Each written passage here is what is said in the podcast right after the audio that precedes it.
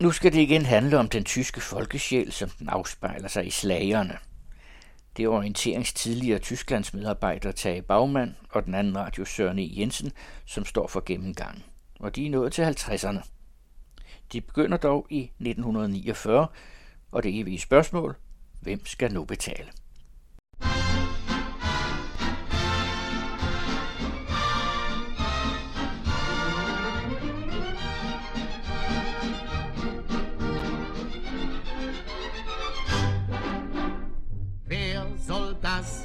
Bezahlen? Wer hat das bestellt? Wer hat so viel Pinke, Pinke? Wer hat so viel Geld? Wer soll das bezahlen? Wer hat das bestellt? Wer hat so viel Pinke, Pinke? Altså, sangen her er karnevalssang. Øh, så på overfladen så handler det om, hvem der skal betale for alt den druk, der er øh, i, i de der tre vilde dage, hvor karnevalet virkelig for alvor kører. Men i virkeligheden så er, er det en sang, der ligesom griber lidt den stemning, der var i 49. Man havde lige fået indført D-marken, øh, og man havde fået dannet Vesttyskland. Og man vidste jo godt, at Vesttyskland stod med en kæmpe regning, der skulle betales. Så man kan sige, at øh, når man i 49, i karnevalsperioden i 49, stiller spørgsmålet, hvem skal nu betale, eller rettere sagt, hvem skal betale det her, er den korrekte oversættelse, så er der to dele i det. Det ene er, at man godt ved, at der er en regning, der skal betales for de år, der gik forud for, for krigen, for verdenskrigen og alt det der. Men samtidig så stiller man også spørgsmål, fordi man kan stille spørgsmål, fordi man har noget at betale med. Inden øh, valutareformen og inden D-marken blev indført, der havde man jo ikke noget at betale med. Der handlede man jo med hinanden ved at bytte varer og ved at betale i cigaretter og silkestrømper og nylonstrømper og kaffe. Øh, det var sådan den hårde valuta. Så den her sang, den griber en stemning, som man er ganske dygtig til i det tyske karneval, som er lige i tiden. Wer soll das bezahlen? Wer hat das bestellt? Wer hat so viel Pinke, Pinke? Wer hat so viel Geld? Wer soll das bezahlen? Det her er jo ikke en på den måde politisk sang. Den skal skabe en god stemning, og den blev jo også øh, en slager langt ud over karnevalsperioden og langt ud over karnevalsområdet i Tyskland, som jo koncentrerer sig om byerne Köln, Mainz, Düsseldorf. Det er en festsang, det er skrevet til en festlig lejlighed. Det er en brugssang, den skal bruges til at synge i kor og få drukket lidt mere vin, end man måske oprindeligt havde tænkt sig. Men samtidig så må den også gerne ramme et eller andet, som er i tiden. Ligesom John Mosens, der er noget galt i Danmark for eksempel, ikke? Det er en bedre parallel, kan man sige. Ja, det her er jo begyndelsen på øh, 13 år med Konrad Adenauer som, som kansler. Han er lige blevet valgt med nød og næppe, øh, med hiv og sving. Øh, men man har fået etableret et parlament. Det sker i øh, september 49. Og øh, det interessante ved det nye parlament det fortæller også noget om, hvad der er, der sker længere frem i tysk politik. Det er, at ved åbningen, der har man altid alderspræsidenten, den der er ældst i forsamlingen som åbner parlamentet, og han holder så en lille tale. Og i 1949 var det ældste medlem af den nye forbundsdag, det var en socialdemokrat, der hedder Paul Løbe. Og Paul Løbe var tidligere øh, formand for den tyske rigsdag. Og han sagde i sin øh, lille tale, vi tyskere opgiver suverænitet for at, nå, for at opnå suverænitet. Øh, og den der dobbelthed, der hed, vi opgiver at være enebestemmende, selvbestemmende øh, på nogle områder, fordi så kan vi opnå suveræniteten ved at bestemme sammen med andre. Det er virkelig den tankegang, der ligger bag det tyske engagement i EU. Så de takter var der allerede i, i 49 og 18 år bruger det ganske dygtigt. Jeg skulle lige sige, at det kunne have været Adenauer, der havde sagt det, ikke? Det kunne godt have været Adenauer, hvis han ikke havde en fornemmelse af, at det måske ville afsløre for meget af hans taktik Jeg tror ikke, at Adenauer havde store strategier, men, men han var taktisk dygtig. Han arbejdede mere i det stille. Det nye Tyskland måtte jo ikke have et udenrigsministerium, og det nye Tyskland måtte ikke have en militær, og det måtte heller ikke have et forsvarsministerium. Øh, og han arbejdede lige så stille, skridt for skridt, på begge fronter, for at få genoprettet de her ting, fordi det er jo tilhørt kernesuveræniteterne, der definerer en selvstændig stat. Så derfor så øh, var det ham om at gøre, at Tyskland kunne føre sin egen udenrigspolitik, og at Tyskland kunne bestemme sit eget forsvar.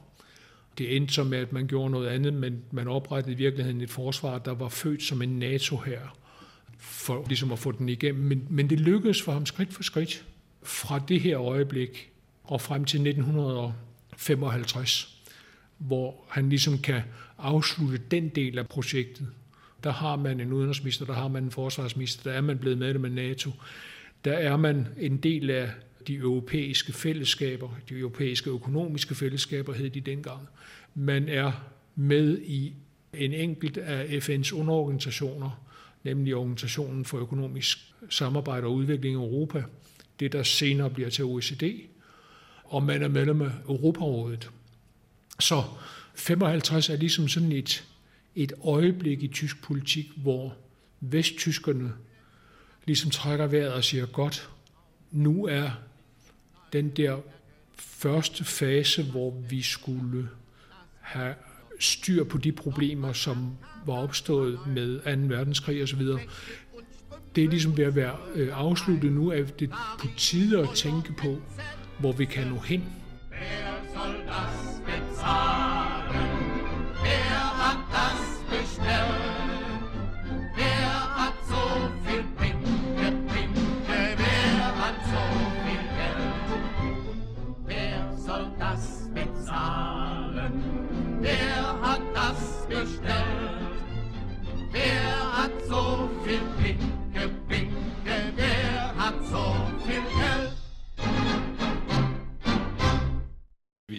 Adenauer på plads, fordi han er jo virkelig en sammensat skikkelse. Det er en erfaren mand, kan vi roligt sige. Men det er jo også, nu prøver jeg et udtryk, der ikke er så fint, men det bliver næsten nødt til at sige, altså en ren mand, en politisk ren mand. Ikke? Hvor gammel er han, da han træder til?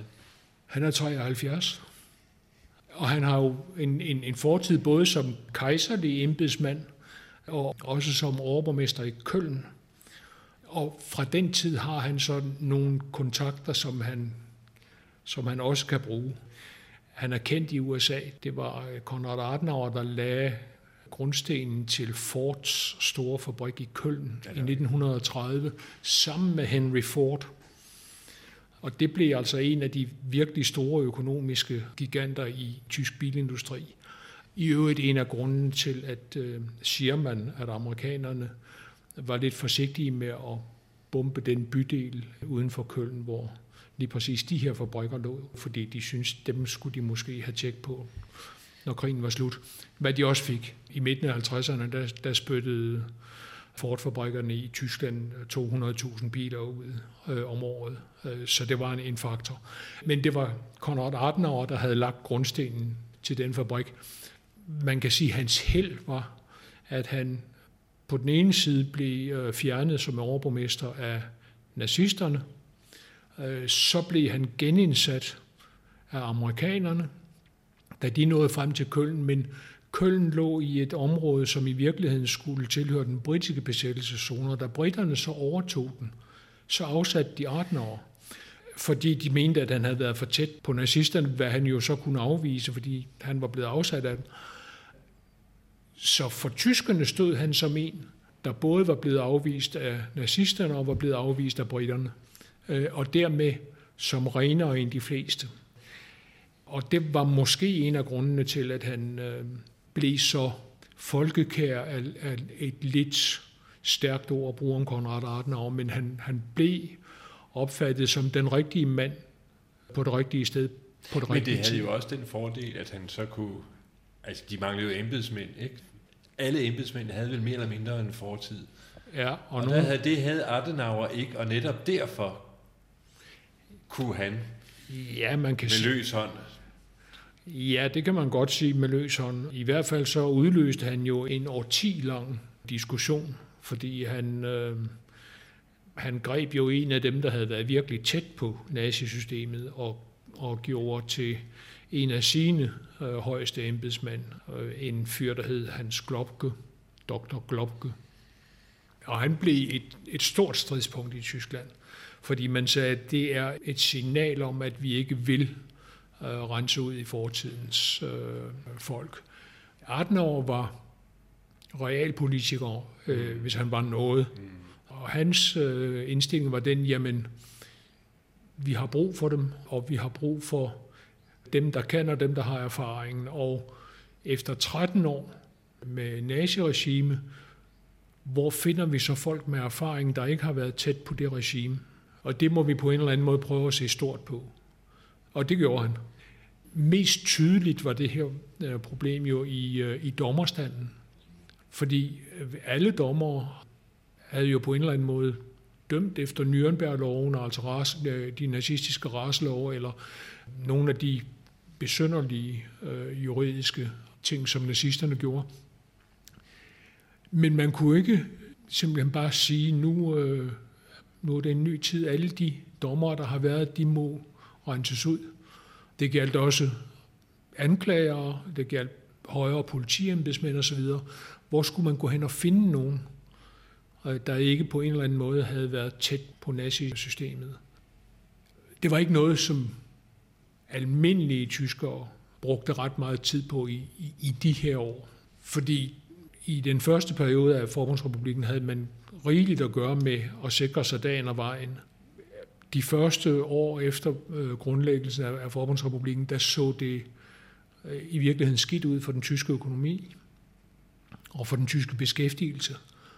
Øh, så meget, at man på et tidspunkt var lidt i tvivl om, hvorvidt det havde været en fejl at indføre det i marken osv. Men så kom dels Marshallhjælpen, og så kom øh, Korea-boomet, som man kan tale længere om, men det behøver vi ikke at gøre. Koreakrigen gjorde bare, at de internationale konjunkturer pludselig var sådan, at Tyskland kunne tjene en frygtelig masse penge på deres stål og deres kul og på deres industrivarer. Og lige pludselig kom der et enormt opsving i Tyskland. Så det viser, at det var Korea, der skulle betale for nu at vende tilbage til slagerne, ikke? Ja, altså Koreakrigen, man, man var bange for, at det skulle brede sig til en stor konflikt i, i øh, Sydøstasien, og der var jo øh, stadigvæk koloniriger, der var franskmændene, der var britterne, der var hollænderne, der var også amerikanske interesser. Øh, så alle oprustede, øh, men Tyskland måtte jo ikke opruste, for Tyskland havde ikke noget militær. Så de kunne bruge deres øh, kul og stål på at lave øh, forbrugsvarer, som kunne sælges i, i hele Europa og i hele verden. Og de kunne sælge alt det overskudsstål, de overhovedet kunne øh, producere, kunne de sælge på et verdensmarked, hvor stålpriserne hoppede 60 procent i løbet af 8 måneder. Og pengene væltede ind i Tyskland, kan man sige. Men kun i det ene Tyskland. Det er jo det, at altså, vi har jo hele tiden to historier at fortælle. Ja. Ikke? Nu det... havde vi Adenauer præsenteret ham. Hvis vi kigger over mod øst, så har vi Walter Ulbricht, som jeg har et eller andet billede af som jordens kedeligste mand. Han var en dygtig operatør, kan man sige. Og på en eller anden måde så overlevede han altså de udrensninger, der foregik blandt eksilkommunisterne i, i Moskva øh, under krigen. Altså Stalins udrensninger, som jo også ramte alle de eksilkommunister, der var flygtet til Moskva. Og han vender tilbage, rettere sagt, han sender sin fortrop øh, tilbage i 1945. En fortrop, der blev kendt som Gruppe Ulbricht, som skulle forberede den kommunistiske magtovertagelse i den sovjetiske besættelseszone. Fordi Stalin var gået med til, at Tyskland skulle demokratiseres efter nederlaget, og det holdt man fast ved på overfladen, og derfor så vendte Ulbricht hjem øh, med sine tropper og sagde til dem, vi skal ikke sætte os på borgmesterposterne for eksempel. Det har vi ingen interesse i. Vi sætter os på kommunaldirektørposterne fordi det er dem, der bestemmer i virkeligheden.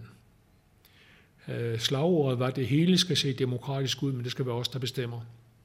Og derfor så, så tillod man i Sovjetzonen også, at der blev dannet partier, som lignede dem i, i Vesttyskland. Altså der blev dannet et CDU, der blev dannet et liberalt parti. Det var lidt anderledes end det i Vest, men det er så lige meget.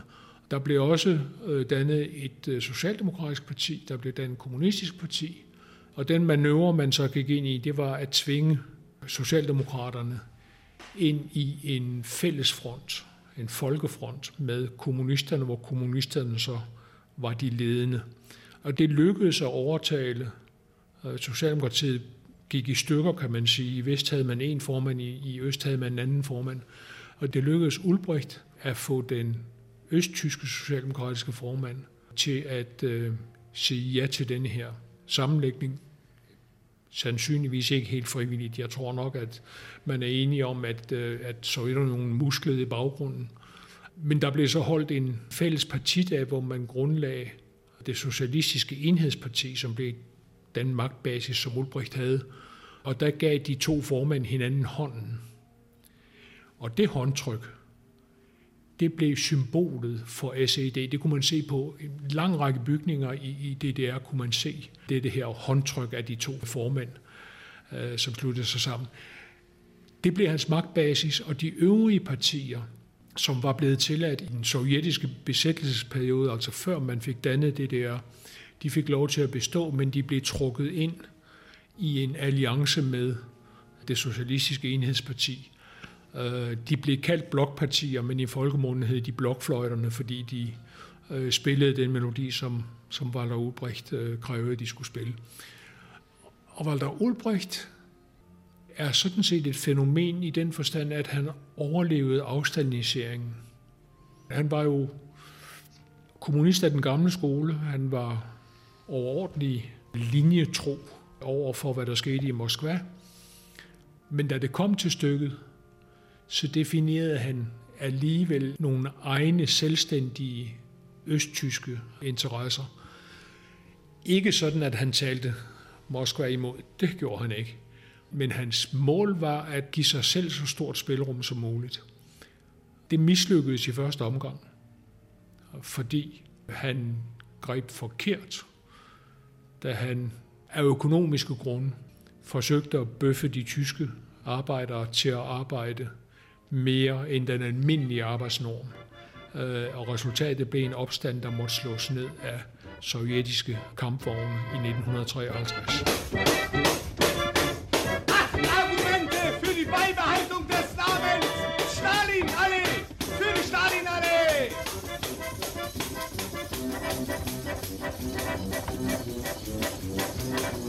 Es steht in Berlin eine Straße die steht auch in Leningrad. Die steht genauso in mancher anderen großen Stadt. Und darum heißt sie auch Stalinallee. Mensch, Junge, versteh. Und die Zeit ist passé. Und Henselmann kriegt eine Haue, damit er die Straße baut. Und weil er sie dann gebaut hat, hat man ihn wieder verhaut. Darum heißt das Ding Stalinallee. Mensch, Junge, versteh. Und die Zeit ist passé. Ja.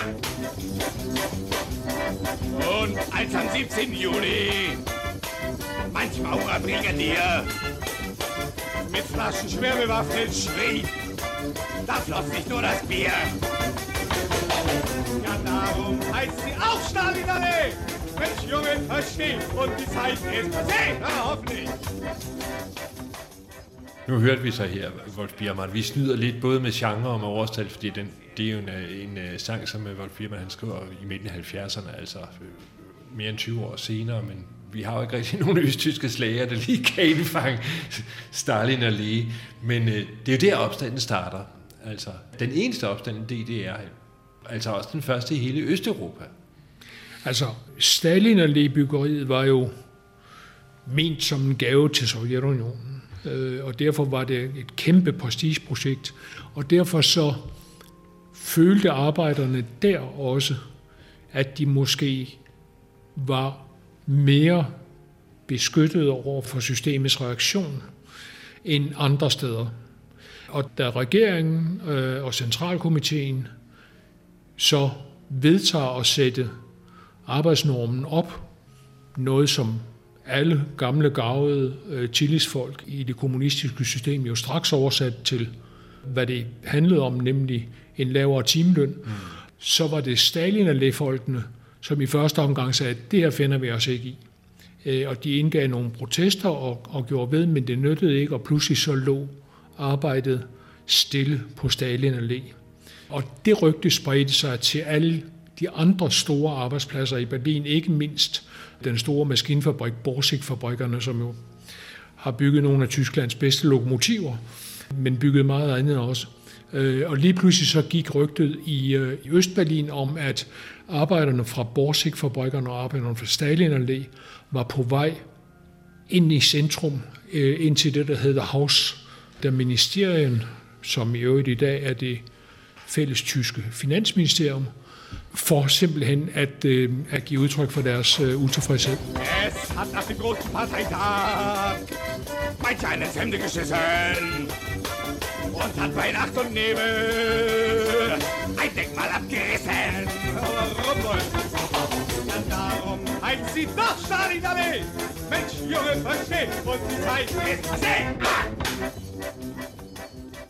Walter Ulbricht og hans styre gik i panik. De anede ikke, hvad de skulle stille op. De havde øh, nogle bedriftsværn, de havde øh, deres øh, folkepoliti osv., men de var godt klar over, at hvis det virkelig blev til en, et oprør fra gulvet, så ville de ikke kunne klare den.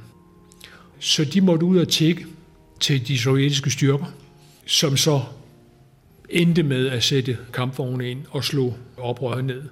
Og samtidig så prøvede Walter Ulbricht naturligvis at lave et spin på den her historie og sige, at det er ikke de østtyske arbejdere, der går oprør her, det er nogle opviler over fra vest. Og det er ikke mindst øh, nogle øh, amerikanske agenter, der sidder i øh, radiostationen i den amerikanske sektor, RIAS Berlin. Det er dem, der skaber det her ballade. Så når vi slår det ned, så er det en patriotisk handling, så er det et forsvar for DDR's suverænitet. Der var ingen, der troede på det. Og derfor så stod Walter Ulbricht efter 53 forholdsvis svagt. Og hele DDR, altså det bliver jo traume for, for DDR ja. resten af hans levetid. Ja. Ikke? Men Stalin Allé, det er som jo, det er i 53 det her, det bliver jo opført. Den står der den dag i dag. Ja. Den hedder så ikke Stalin Allé længere. Den skifter navn til Karl Marx Allé. Det er det, Biermann han synger om. Han vil gerne, at han skal blive ved. Og i 1989 øh, var der faktisk store planer om, at den skulle have et helt tredje navn. Friedens Allé eller sådan noget. Men så var der jo en Karl Marx Straße i Vestberlin. Ja. Og så tænkte vi, og de ville ikke have deres navn, du ved, så, så den hedder altså stadigvæk Karl Marx Allé. Ja, men, men blandt berlinere, der hedder den nok i folkemunden igen bare Frankfurter Allé. Dann bauen wir uns Karl Marx Allé, dann bauen wir uns Engels Allé, dann bauen wir uns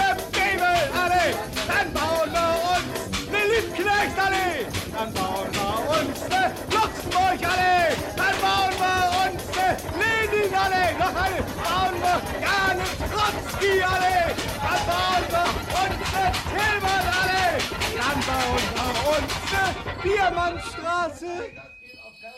Denn ein kleines kostet nicht.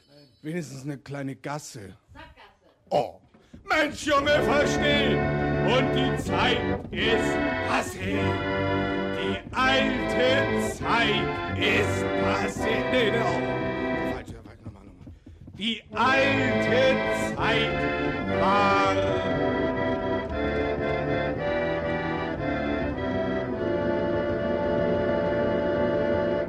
passé.